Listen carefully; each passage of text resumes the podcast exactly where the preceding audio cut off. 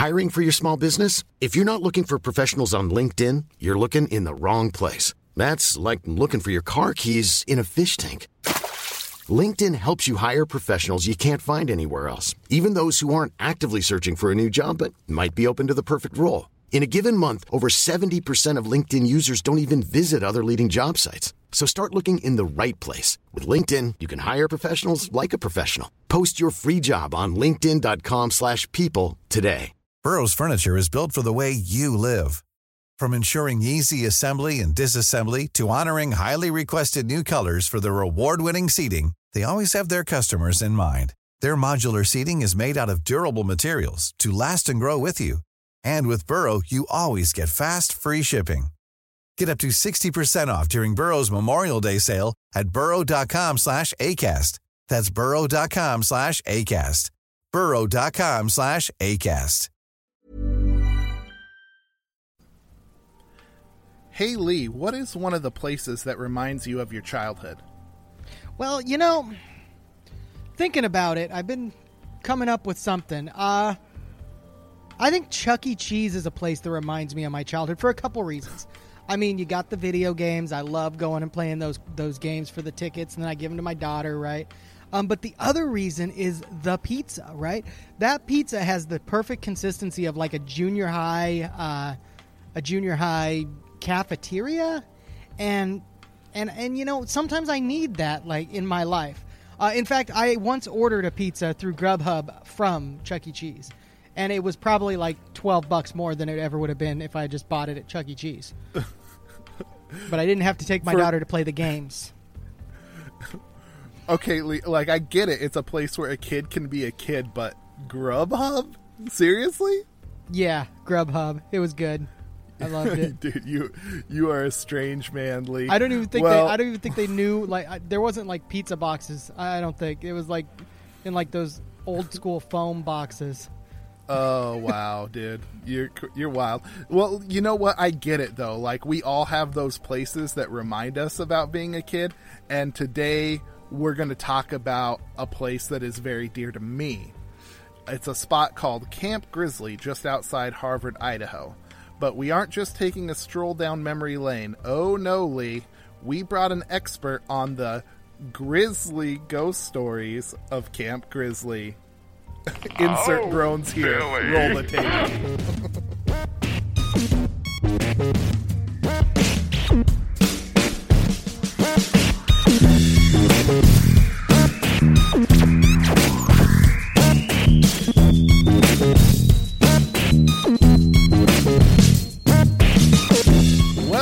back, Beyonders. You have found your way back to the Beyond Terrestrial podcast. Once again, your home for the strange, the macabre, the conspiratorial, and the downright weird.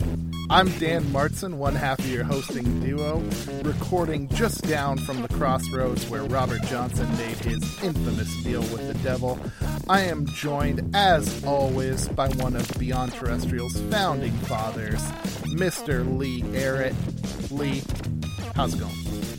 It is going great. I am coming to you as always from the Bell Witch's backyard in the Haunted Barn Studios. And today we've got an amazing thing going on. We have a guest, a Miss Kalila Wright, is an author, local historian, and a mom. She grew up in North Idaho and holds degrees from the University of Idaho as well as Washington State University. She has worked teaching college courses and as an economist and lives in Dan's old hometown of Potlatch, Idaho. When she isn't working on rescuing cats, Kalila writes fiction, nonfiction, and she does some political cartooning for the Moscow Pullman Daily News. The Spokesman Review, Huckleberries, online blog, and Idaho Magazine. And today she will be regaling us with some of her tales of the hoodoos as we discuss her work. Kalila, it's great to have you on Beyond Terrestrial. Tell us a little more about yourself. Hi, Dan and Lee. Um, now I have a big pause while watching you guys. Um, so, I, in addition to working as an economist and teaching college, which I no longer do that anymore, um, I have worked with the United States Census Bureau since 2012. So I literally talk to strangers for a living which is why I had absolutely no problem talking to you guys today. That's awesome. That that's great. That's what we do too. They just don't talk back to us.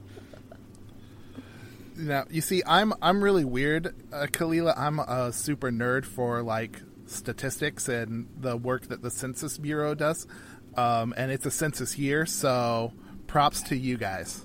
Good good work.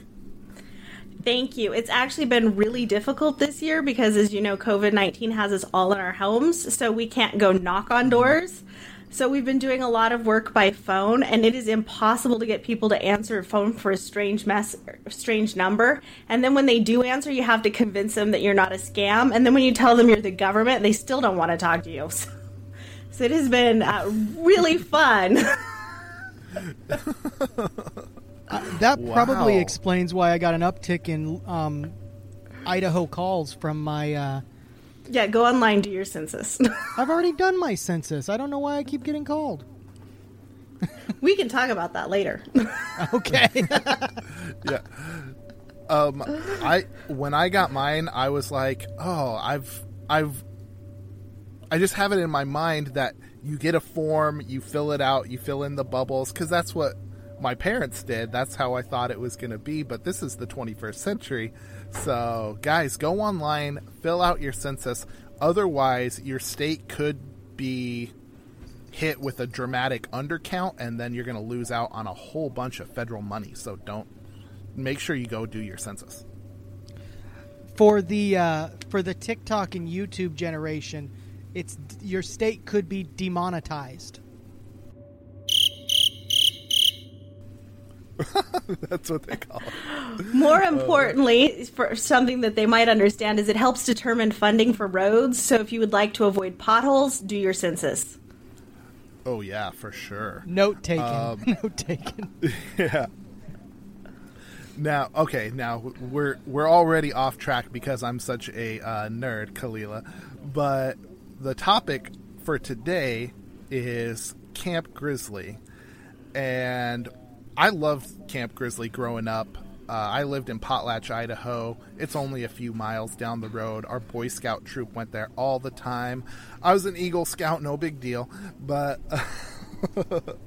um, back when back when I went, it still had the old shower house, and they hadn't updated the lodge. I just saw they updated the lodge this year and the kitchen, so they've been doing a lot of work. When I went there, it was pretty. I'm not gonna say ramshackle, but it was one of the. Uh, it was kind of the redheaded stepchild of the camps in the council. How about when you were there, Kalila? Had they done any updating yet? They had not. Um, we actually had to, to time when we could do showers. So for the staff area, if you were over 18, you could shower from midnight to noon. And if you were under 18, you showered from noon to midnight because we all had to share one shower house. Ooh, yeah, that's that's rough. I I remember hearing stories about they had issues with the septic system and all kinds of things, but they had a big donor step up. I believe it was the Schweitzer family uh, who gave them like a million dollar gift, and they've done a lot of work up there, and it's a it's a heck of a lot nicer than it used to be. Schweitzer makes sense. Yeah. So That's my input. I guess I guess the place to start um, isn't with the old showers because that's not a very interesting story, um, but with the I guess the early frontier history of the area, starting with probably one of the earliest documented residents, a Mister John Griswold. What can you tell us about the early settlers of what would become the Camp Grizzly area? John Griswold was, so far as we know, the first white settler to live on the property that is Camp Grizzly and Laird Park. He moved there prior to the 1880s. Um, he was looking to get away from civilization. It was him and his Nez Perce wife. And they settled, put in a small orchard. There was some apple trees, some plum trees. And that area where Camp Grizzly and Laird Park is, is actually known, or at the time was known as Griswold Meadow. Um, but after the 1880s, gold was discovered in the river in front of his home. and he ended up disappearing. Uh, local legend was that he moved on, uh, but knowing the greed and the um, that gold inspires and taken in conjunction with a lot of other killings in the area, it is entirely possible that John Griswold met a much darker fate. Ooh. That is that is pretty gnarly and in those times uh, you can imagine gold gold rush fever just grab a hold of guys and these later stories are going to prove that in a very dark and kind of sad way. Gold. Gold. Now, Lee, John Griswold's wife was a member of the Nez Perce tribe. Have you ever heard people who aren't from the area? A lot of them will use the French pronunciation. I hear Nez Pierce a lot. I don't think Oh, that's the the French pronunci- pronunciation. Yeah, no. Uh, in in the French, a lot of people would say "ne perce." Never, never heard that one. Lake Pindolay, I've heard a lot when people try to pronounce Really? Ponderay. Yeah, Now, Kalila, there are some stories that circulate amongst the scouts about the Nez Perce tribe occupying the area, but it doesn't really seem like those stories bear out in the historical record. They don't. One of the most common stories was one called The Hand, and supposedly the camp was haunted by the hand of an Nez Perce warrior. The hand was apparently cut off by his brother. Uh, there's some interesting hauntings that go along with why you might think about a hand haunting. Um, but the area wasn't actually part of the Nez Perce territory. It was sort of a no man's land. So it was the northern border for the Nez Perce, but it was the southern border for the Coeur d'Alenes. And there's another tribe that most people don't even realize existed, and that's the Palouse tribe. Uh, there are still members of the Palouse tribe that do exist. A lot of them live on the Colville Reservation now. So, what we had with Camp Grizzly is sort of this no man's land. So, it didn't make a lot of sense that someone of Nez Perce descent would haunt Grizzly, unless, of course, you're counting Griswold's wife. I mean, hell hath no fury like a woman scorned, right? Right, or driven off her land and a murdered husband. Oh, yeah, that makes a great ghost story. Absolutely. Spookily dookilies and all. Now, I I gotta tell you, Kalila, I remember the stories of the hand, and they never really got me as a kid. I didn't think it was that scary because it always made me think of the Addams family. Well, you probably didn't have a poltergeist infested meat slicer either. No, I never worked in the kitchen. No, uh, uh I didn't. I would go at midnight for cereal. I would always get cereal out of the dispenser. I'd never go in the kitchen. That place is is still a mystery to me. Uh, although I've heard it was part of their updates that they just did. So. There was a poltergeist infested meat slicer? Yeah, so the kitchen at Camp Grizzly had a 1930s vintage meat slicer. And of course, the junior staff weren't allowed to use it because it didn't have a finger guard. I mean, you could just imagine all the cuts that we got from wood carving merit badge, let alone what would happen with a meat slicer. Uh, but the thing had a short in the wiring, so the camp director says, and it would come screeching to life with nobody around it. And the uh, junior staff insisted it was the Nez Perce warrior coming for their hand. Where was OSHA? that is terrifying. It's it's a non-profit. It's all grandfathered in, man. All right, well, it, it, uh, seems super safe. Like, hey, here's this I- unguarded meat slicer that just turns on randomly. Like, Right. Um, the one thing I remember from the kitchen was the giant mixer. This thing was massive. I it must have been like a ten gallon mixing bowl that you could put in this thing. It was huge. oh yeah, I've seen those. Um, at like my grandparents were big into like playing at senior centers and stuff, so I uh, I've seen those quite a bit actually. Those just gigantic mixers. All right, well, circling back to the talk with Kalila here, um, the next story is one that Dan remembers well from his youth and had been suggested as a topic for us before we re- read your article. This is one of the darkest local legends on the Palouse. What can you tell us about the poisoning of Strychnine Creek? Well, it happened between 1885 and 1889, and that's actually how Strychnine Creek got its name. At the time, Chinese miners were not allowed to mine. There was also a head tax that they had to pay. So they were supposed to rent a claim from a miner who had moved on. And that's what they did up in Excavation Gulch. You can actually see the trailhead. There's a way to hike up in there and look at it. Um, so we had a tong of Chinese miners who rented the claim at Excavation Gulch and began mining it. Apparently, they had dug a ditch around the ridge from Strychnine Creek over to Excavation Gulch so that they would have water for sluicing and bench replacers, things like that. And once they had water in the draw, then the claim proved to be really profitable. And that inspired jealousy, of course, from the white miners down at uh, Camp Grizzly, which at the time was called Grizzly Camp. They, they inverted the name.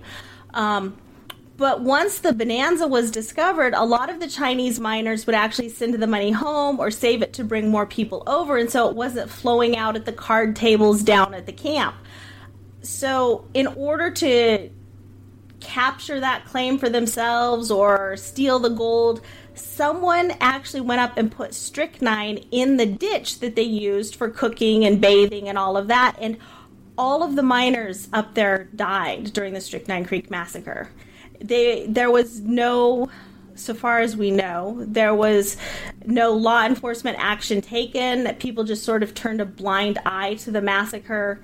Uh, you can see it mentioned in later newspaper articles when they talk about people coming in to jump the giant Chinese claim. So there is some pretty interesting history up there. And if you're looking for ghosts, a whole bunch of angry Chinese men guide, guarding a bunch of gold is a good place to start. Absolutely.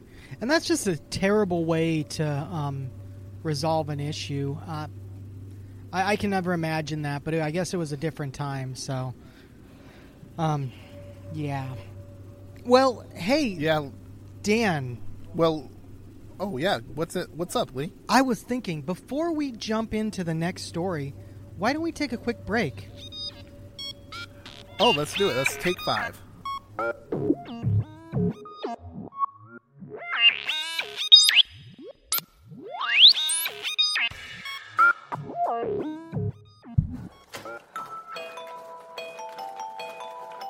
Believe in UFOs? Felt that chill up your spine that you just can't explain? Contemplate the other side of reality?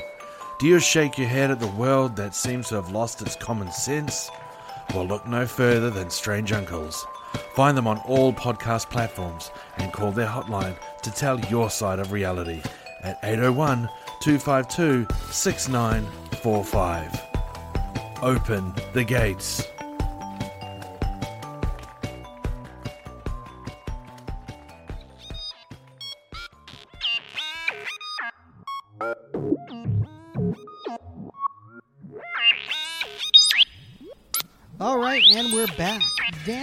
You had the next question.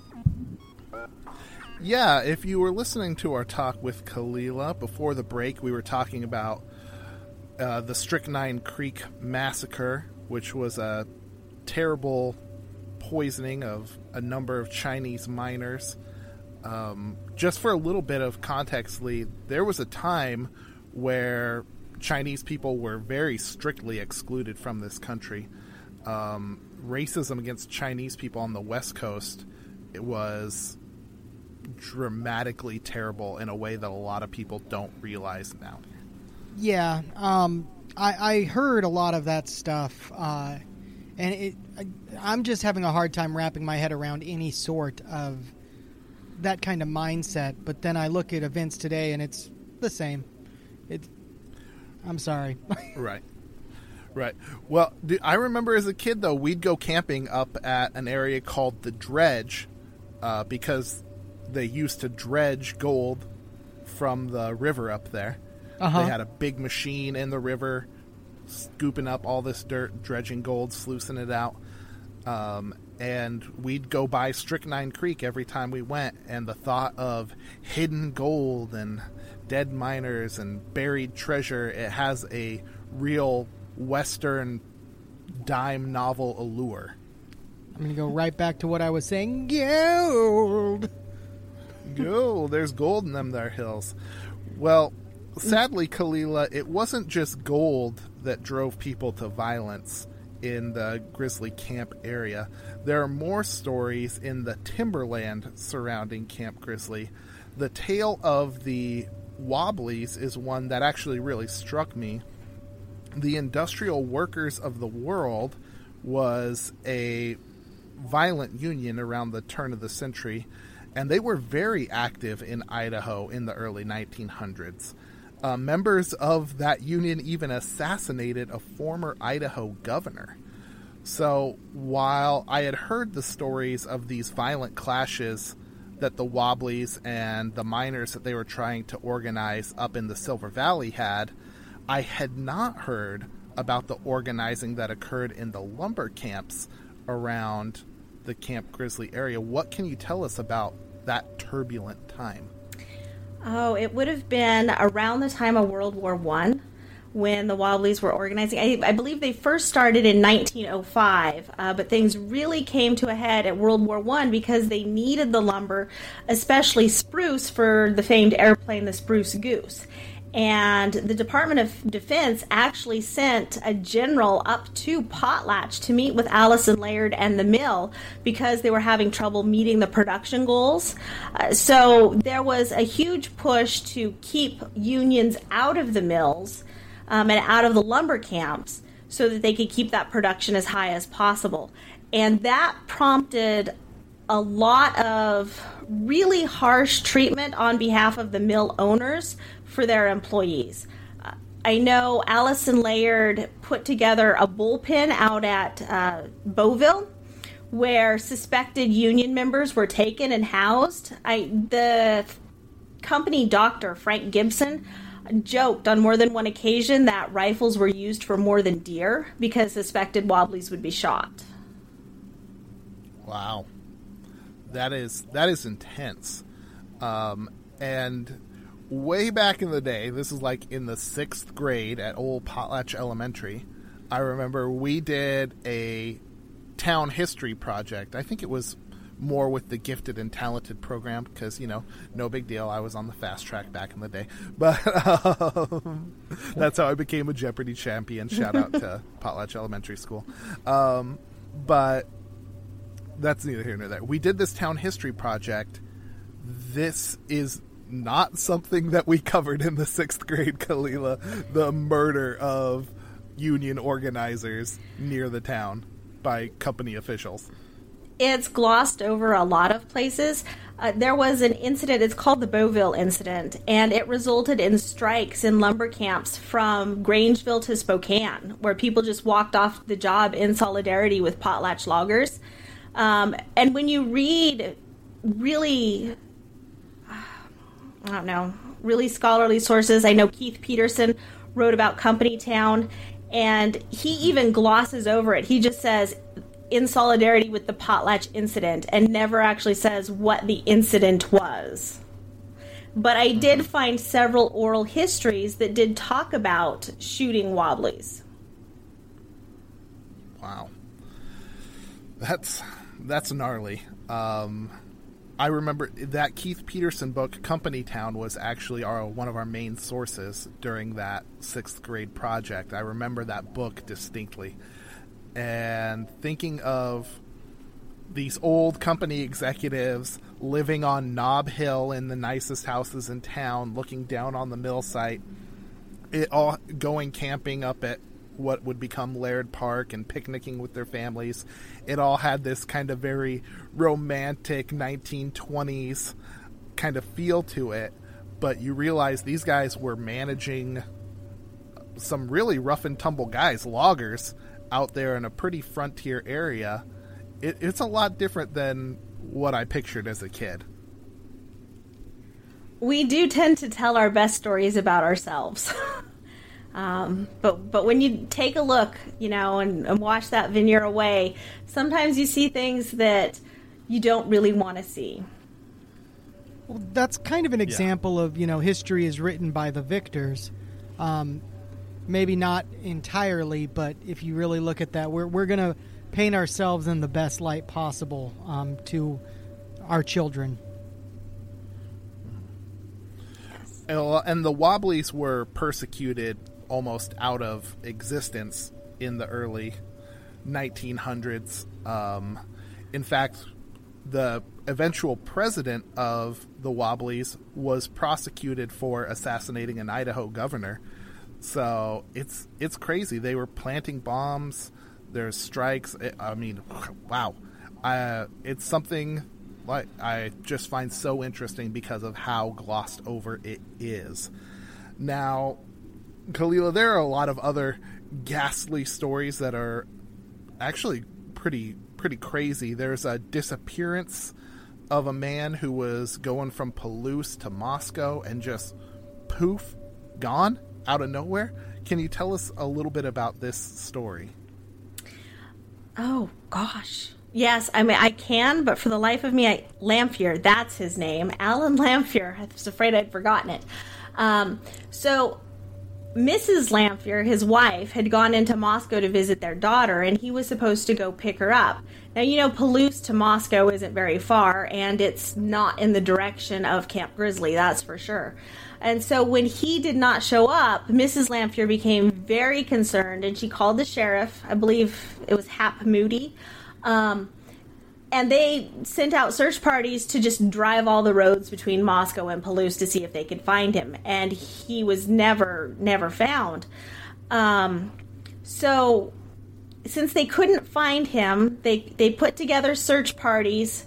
Still, nothing nothing turned up between Moscow and Palouse at all. S- fog rolled in. You know how the Palouse gets that freezing fog, and then we had some light snow, and he ended up well, his car ended up being found by hunters two days later up in the Hoodoos. Uh, this was actually not on the Camp Grizzly side, it was over on the Emerald Creek side where they found him, but he would have driven right past Camp Grizzly to get up there.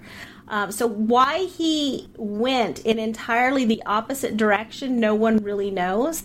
But his car was found, one of the tires was burned off, the hunters did say that they saw his footprints going up the road for about two miles before disappearing into the snow and the brush. So they called out a search party. Mrs. Lamphere offered a thousand dollar reward, which back in the day would have been huge. I haven't adjusted for inflation, but it, but quite a bit. Oh, wow. um, I think they had 400 volunteers. Couldn't find the man. Um, just gone during that it was it was November, so hunting season. And about two weeks later, some hunters from Genesee came out and they had sighted Mr. Lamphere. He'd actually wandered through their camp. But at the time, because they were out there, you know, you didn't have cell phones, they, they weren't connected, they didn't know he was a missing person. So now that they had a new lead, they went out again um, and the hunters said it was just very unusual circumstances. He walked out of the woods under a bright full moon. I actually went and checked the lunar calendar for that year, and it was, in fact, a bright full moon. Um, and he went straight through their camp, wouldn't acknowledge them. They were all by the fire having coffee, getting ready to go hunt, and then into the woods again. And so they called out the search party again. Nothing, no trace of him at all. The man just disappeared. And five years later, somebody found a skull and some other human remains outside of Bovill. And it turned out to be Mr. Lamphere. And no one knows why he headed that direction. He was considered a respectable businessman, he was a banker in Palouse. There was no reason for it. It's just one of those mysteries of the hoodoos. That is a wild story, Lee. Lee, what? I know there are a lot of other crazy UFO conspiracy stories out there. This is stuff that you're more into. Does this remind you of any of those tales that that we've delved into, or Um, you've heard others? It reminds me of a couple of them. Um, one would be potentially uh, maybe maybe something like what people call time slips. A time slip is essentially uh, kind of what it sounds like. Like you're just traveling along, and then uh, you look around, and you're in a completely different time than you were before. Um, and that's traveling back in time or forward in time. But another one that I think is the most accurate is what is referred to as um, in a book called Missing 411. Um, in that book by David Paulides, um, we've done a show on one of his things.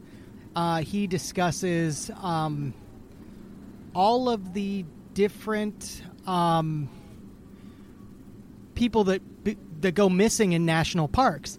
And what he discovered when he started re- or doing the research was that there was no database of people that were missing from national parks. Now there was missing persons databases, but they were all separated and none of them had been used like nobody had put the the numbers together on national park disappearances. And it turns out there's a lot of them. Like uh, just a ton of people just disappearing or children disappearing from a national park and then showing up uh, sometimes still alive, sometimes dead, or sometimes you know no longer alive, uh, but in places that don't make sense.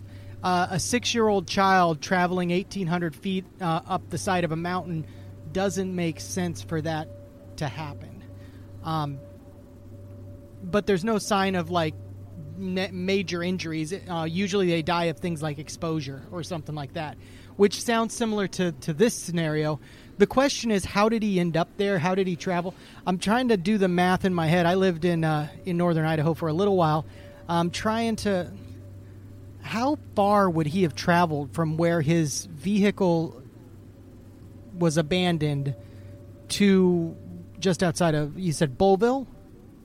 Yeah, it was. It was. I think it was four miles outside of Bovill, is what they said.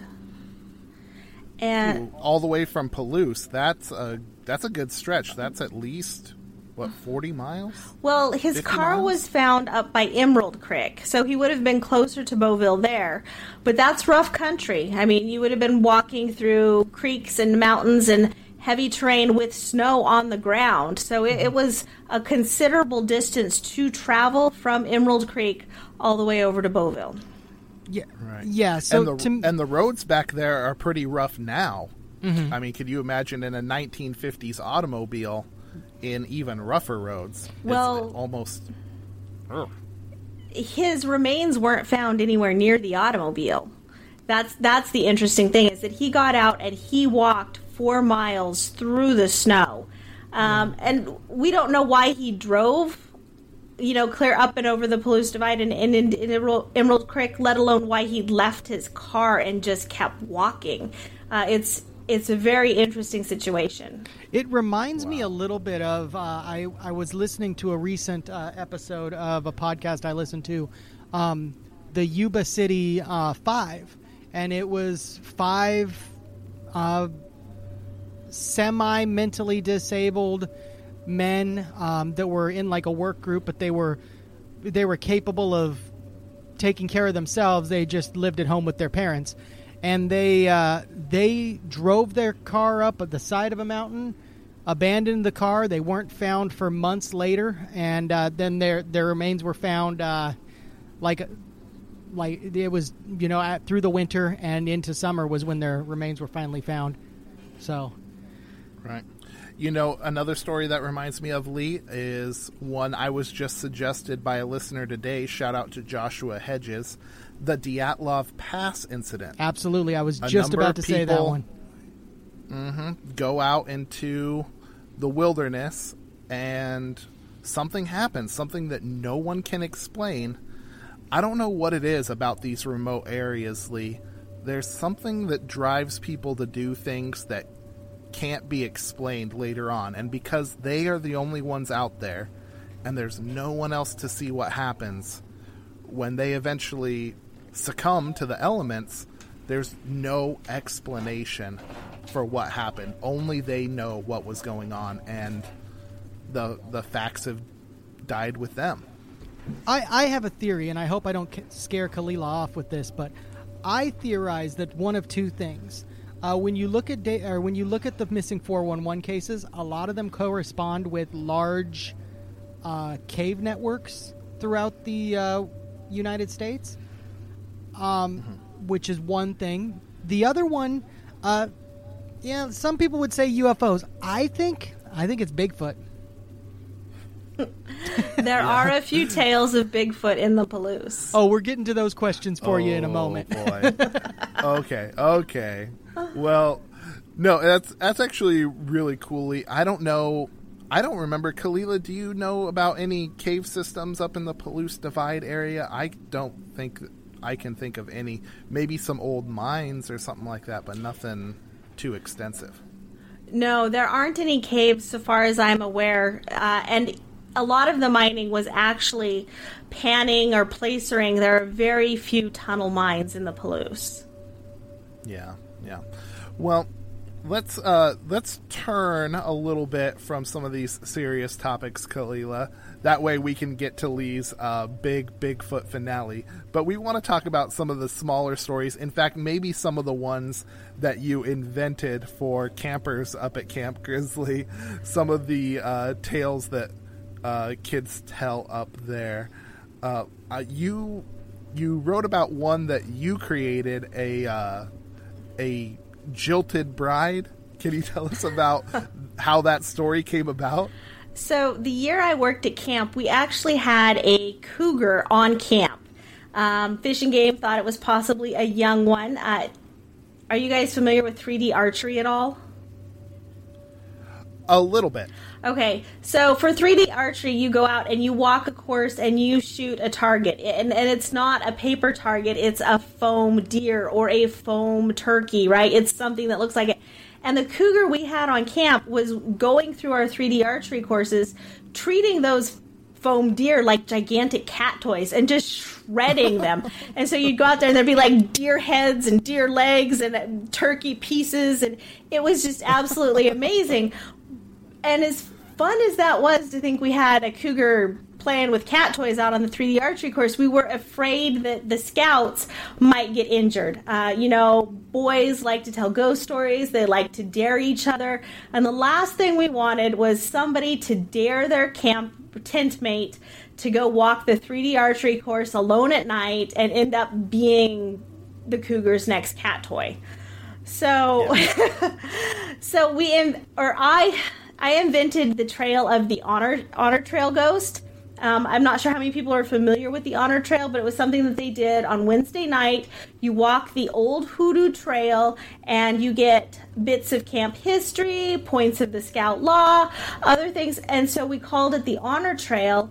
Um, but because it had that connection to the old hoodoo trail, I thought that was a great place to go for a ghost story. And so in my story, which was entirely fiction, um, I had a woman whose betrothed was Potlatch Logger Co- Logging Company's uh, doctor, and he had gone out on the Hoodoo Trail because there was an accident and somebody needed to be saved in some way. I don't know. We never got into what the accident was, um, but if you are familiar of what's called widowmakers, trees that just lean unnecessarily. So in the the hoodoo story, uh, this doctor succumbed to a widowmaker like he was killed on his way to saving this this logger in this logging camp accident.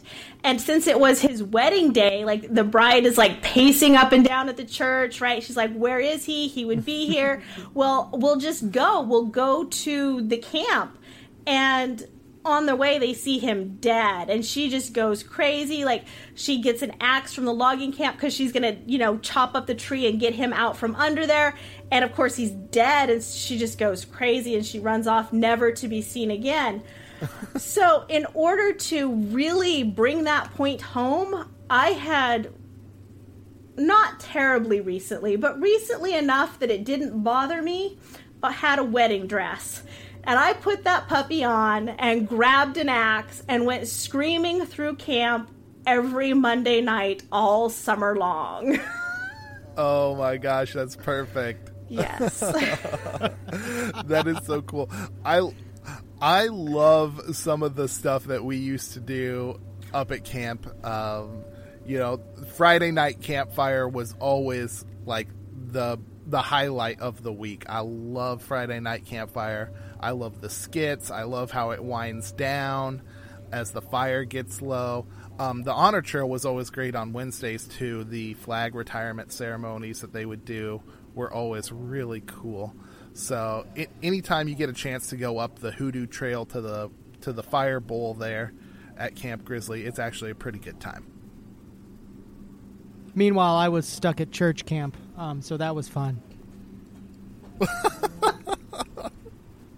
you, you guys didn't do anything fun like that? Uh, no. I mean, I remember some fun things, uh, but the the biggest memory I've got out of the whole experience is probably when the bus like trans. I'm with my knowledge now, I'm pretty sure it was the transmission that blew out on it while it was going up a hill.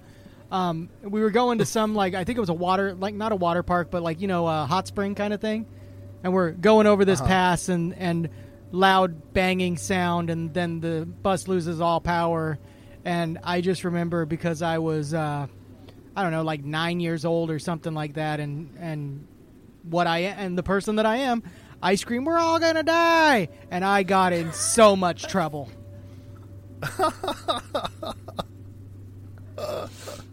Oh man, that is great. No, I remember one of the years I was at camp, we had an exchange scout. I know this is kind of crazy, is like an exchange student. He was from Taiwan. We called him Charlie because no one could pronounce his Chinese name.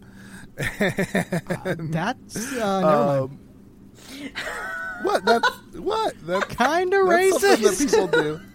No, no, no, no, no, no. That happens all the time, Lee. Um, uh, K- Kalila knows if you go to a university that has a lot of Chinese exchange students and TAs, a lot of them will give you an English name. They'll say, "Oh, my name's Sarah," even though they have a Chinese name because no one can actually pronounce no, their Chinese. that's not what I'm saying. I'm saying But the name Charlie, Charlie. in Vietnam, what was that? Charlie and the Viet Cong, and yeah, you, No, he was Chinese. It's close well, he enough. was though. I'm Taiwanese, so that's that's to- no, it's tai- well, well, he's not Taiwanese. He's Chinese ethnically because Taiwan was part of China, but it doesn't matter. Um, anyways, Moving on. He was. We we took a drive out to the um, to the B seventeen bomber trail. There was a B seventeen bomber that crashed in the woods, uh, not too far from Camp Grizzly, up around the Great White Pine campground up there, and they the government came in and buried it because this was in the 40s when it crashed and all the technology inside that plane was top secret. So there's a trail that goes around there now, and you can't take any artifacts or anything. It's all very historic.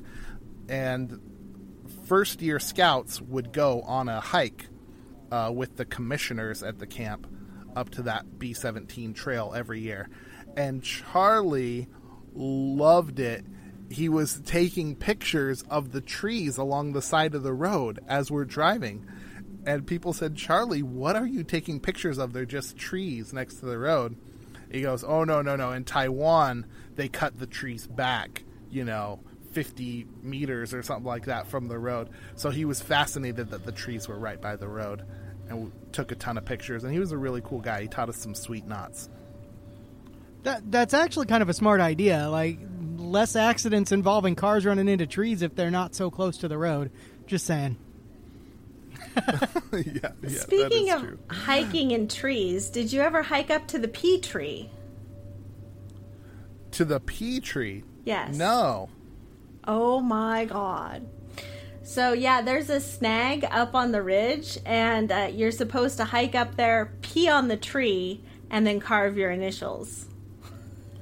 Oh my goodness, I I missed out on this tale. No, Oh, yeah. I never did that. My initials and the initials of both of my boys and our troop number are on the pea tree. Wow. oh my goodness, that is classic. Um, no, I love I love some of these hikes we took. Um, the astronomy hike is always a good one. You hike up to that Minden's Meadow at night, look at the stars, real pretty spot. So there's there's so much great stuff out there around Camp Grizzly, and that's why Allison Laird and all these company executives loved it for years and years, and why they preserved it and gifted it to the Forest Service and Boy Scouts, and it's just a really, really cool spot. Now, Kalila, I have to turn it over to Lee because he has some very pressing questions about a certain hairy hominid. But firstly, we should take a quick break. Yeah. Let's take a quick break. We'll be right back after a word from our friends at Fourth Hand.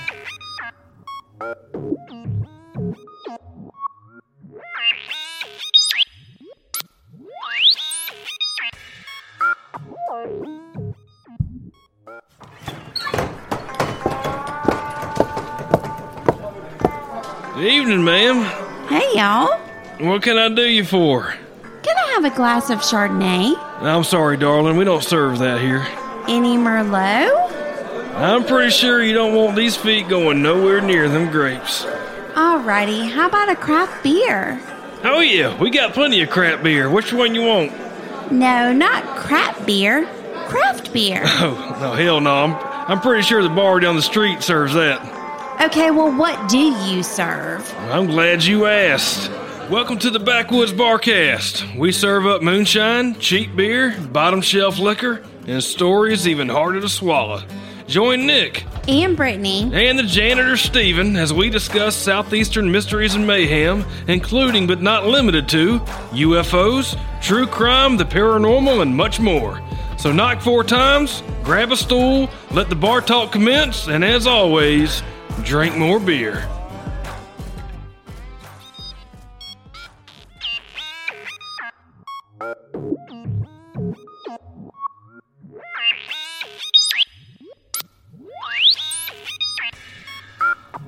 And we're back.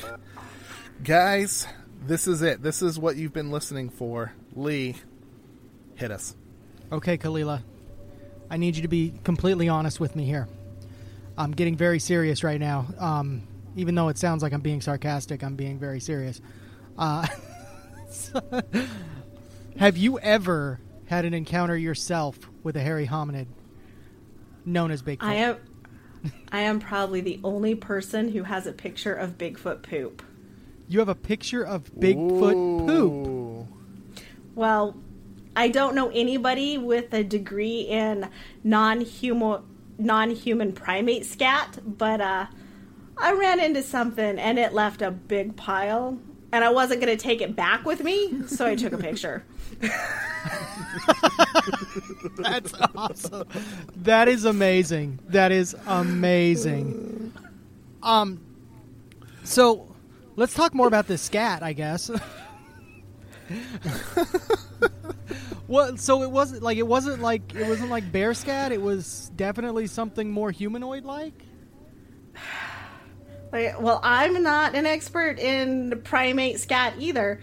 Okay. But it it wasn't bear, you know, it wasn't the soft black piles full of seeds that I and I'd seen bear scat. There'd been coyote scat on the trail that I was hiking. I knew moose scat, right? This wasn't it. I'd never seen poop like this before. I'm sorry.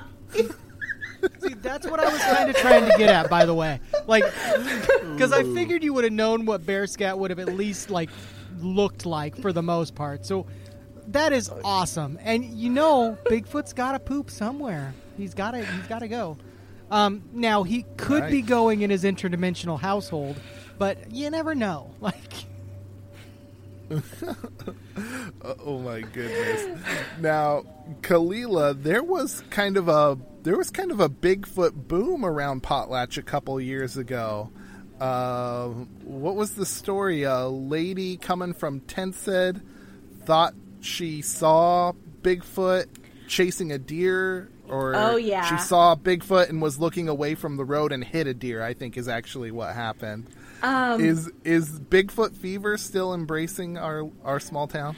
Absolutely. If you haven't been there recently, they have a Bigfoot statue in front of the grocery store, and he is presently wearing a mask. It's not an N95, but they've got him covered. That's awesome. That's amazing. Oh. Oh, I love it. That is excellent. I love it. You know, if if the high school mascot wasn't so entrenched as the loggers, I would seriously think about a petition to change it. Maybe maybe the elementary school or something could change it. Wouldn't that be fun? oh, yeah. I'd love to see the elementary school little, I don't know what we would call them, though. Little feet? Ooh, that's perfect. Little feet. that, that'd be so cute. Uh, little big feet. I love the idea of Bigfoot, and I personally believe that there's something out there. There's something that people are seeing. I don't know what it is. Uh, my personal thought process is probably something interdimensional because there's never any like. This is the first time I've ever heard of scat being left behind. It's always just been footprints. Um, so I, I love that. So that's all. Uh, there, there's footprints. There's trackways. Um, I know Jeff Meldrum has also been working on hair samples, um, and he's actually he had a. I I interviewed Jeff Meldrum, who is a professor at Idaho State University, and he was an anthropologist with the Idaho Museum. Um, but he's working on a drone project to actually do flyovers to see that if he can find areas of Sasquatch activity. That's a that's a great idea, and I know I know about uh, Mr. Meldrum or Jeff Meldrum because uh, he's got one of the biggest uh, biggest collection of Bigfoot feet casts in the world, essentially. Um, he's also considered an expert in it, I guess. Yeah, That's really cool. his his feet cast are actually called I think they're the Virtual Footprint Library. Um, and he's been doing it for quite a year. He has a book out, Sasquatch Legend Meets Science. I think it's is the title. Okay, we'll check it out. Well, that that might be that might be a whole nother show right there, Lee. I Uh, I agree. Well, and actually, they did an episode of Finding Bigfoot out around Moscow, up on Moscow Mountain, so not too far away from the Camp Grizzly area. No, Uh, they did, um, but the interesting thing is they weren't really going where people had claimed they had saw Bigfoot. So it was like they were setting themselves up to fail. Oh. See, I never got a chance to sit down and watch it. Where did they end up going? They just go up the mountain to like the Cedar Grove and some of those pretty spots up there where you get a good view of town. Yeah, they went up Moscow Mountain, but you know, when we're talking about, you know, the lady who saw it in a field between Tinson and Potlatch, that's, you know, completely different area. Um, out by Little Boulder, completely different area. So, who knows? Of course, you won't tune in for the next episode if they find him. So, That's a fair point. That's an absolute fair point. The thing with the thing with finding Bigfoot is it's almost like they think it's a joke themselves in some cases. Like Bobo just kills me. I, I hope he's serious, but oh my goodness. Like Well, well, Lee, you know how it is. Sometimes you don't get everything right on the first take. You got to do it over again. It kind of becomes, I don't know, kind of a joke. Especially reality TV's all yeah. fake, all fake. But but But you are right. If they actually found there. Bigfoot, nobody'd be tuning in next season. That's why they haven't found the uh, the treasure on Oak Island, and they'll never find anything at Skinwalker Ranch. That and there's not probably not anything at Skinwalker Ranch. But moving on. Well, well, who knows? Maybe one day they will find the haunted Chinese gold stash of Strychnine Creek. Ooh, and that'll be another story. Yes. So, Kalila, I love sharing these stories of Potlatch, its time as a company town, and some of the forgotten history of the settlement of that area and the early days of the logging camps up there. And honestly, one of the best places ever, Camp Grizzly, um, where it's for the boys. And I loved my time as a Boy Scout. It was a very big part of my formative years. I don't think there's anything like scouting for kids out there. It, you just can't compare it to other programs. It's totally different. Kalila, what are some of your thoughts on scouting and Camp Grizzly as we uh, wrap up our interview? Well, I mean, you already know both my boys were scouts, and it was a program that they enjoyed immensely. Um, our troop was a very active troop. We hi- hiked and camped all 12 months of the year, and it gets you out of the house and able to unplug and to connect in ways that you can't do over Zoom or Skype. And I think a lot of us are learning that right now. I know the more I've been stuck at home, the more I want to go out in the trees. Yes, for sure. And now we have armed our listeners with a slew of ghost stories from one of our favorite spots. Lee? I, I feel put on a spot right now. I don't know what I'm supposed to say. oh no! I thought you were.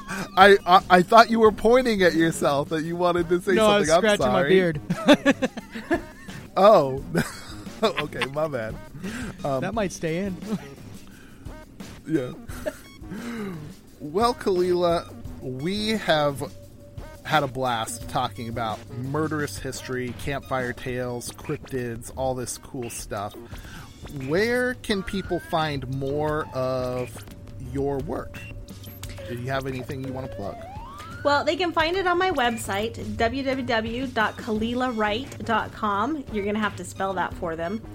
Um, also, like you mentioned, Idaho Magazine. You can find some of my articles there. And if you are particularly interested in Camp Grizzly history, connect with the Latah County Historical Society. I have done stories on the Camp Grizzly history in both of their last two editions of the Latah Legacy. Really cool. We will have to put links in the show notes. I will remember to do that. Guys, if you want to connect with us at Beyond Terrestrial, you can find all of our episodes at our website, beyondterrestrial.com, all the major podcatchers. And as always, we'd like you to keep looking out for more tales from out there beyond terrestrial.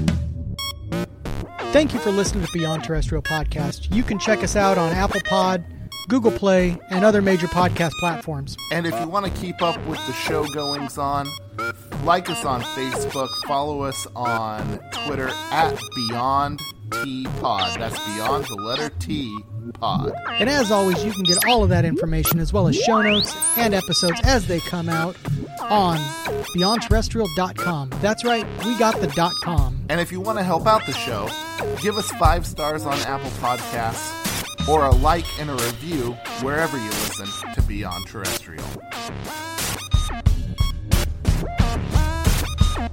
You've been listening to a fourth hand joint.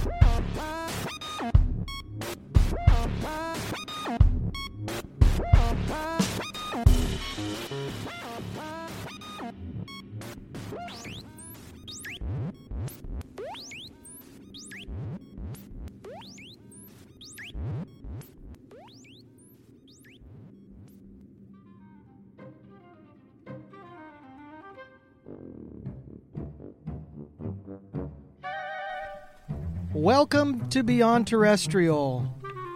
Your home for the strange, the macabre, the conspiratorial, and the downright weird.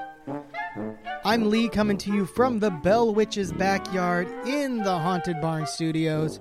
And Dan is just down the road from where Robert Johnson made his infamous infamous Holy shit. Talk about your all time backfires. And Dan is just down the road where Robert Johnson made his infamous. Ah, fuck it, dude. Let's go bold. Dan, where are you from today? I am recording just down from the crossroads where Robert Johnson made his infamous deal with the devil, Lee. There's the word I was looking for. You're gonna be awkward. Um, Kalila, I'm sorry, but I think we're gonna have to start that intro all over again. That's okay. Start, take it from the top. Welcome back, Beyonders. I'm Lee, coming to you from the Bell Witch's backyard in the Haunted Barn Studios. And Dan, as always, is coming to you from just down from the crossroads where Robert Don- Johnson. Dan is coming to you from just down from the cross. Oh my God. What in the hell's the matter with you? Dan, will you just do the intro? Okay, I got it. I got it. Sorry. That's okay. Hold on. Welcome back, Beyonders. You have found your way back to the Beyond Terrestrial podcast. Once again, your home for the strange, the macabre, the conspiratorial, and the downright weird. I'm Dan Martson, one half of your hosting duo. I'm recording from the. Oh, now you got me going.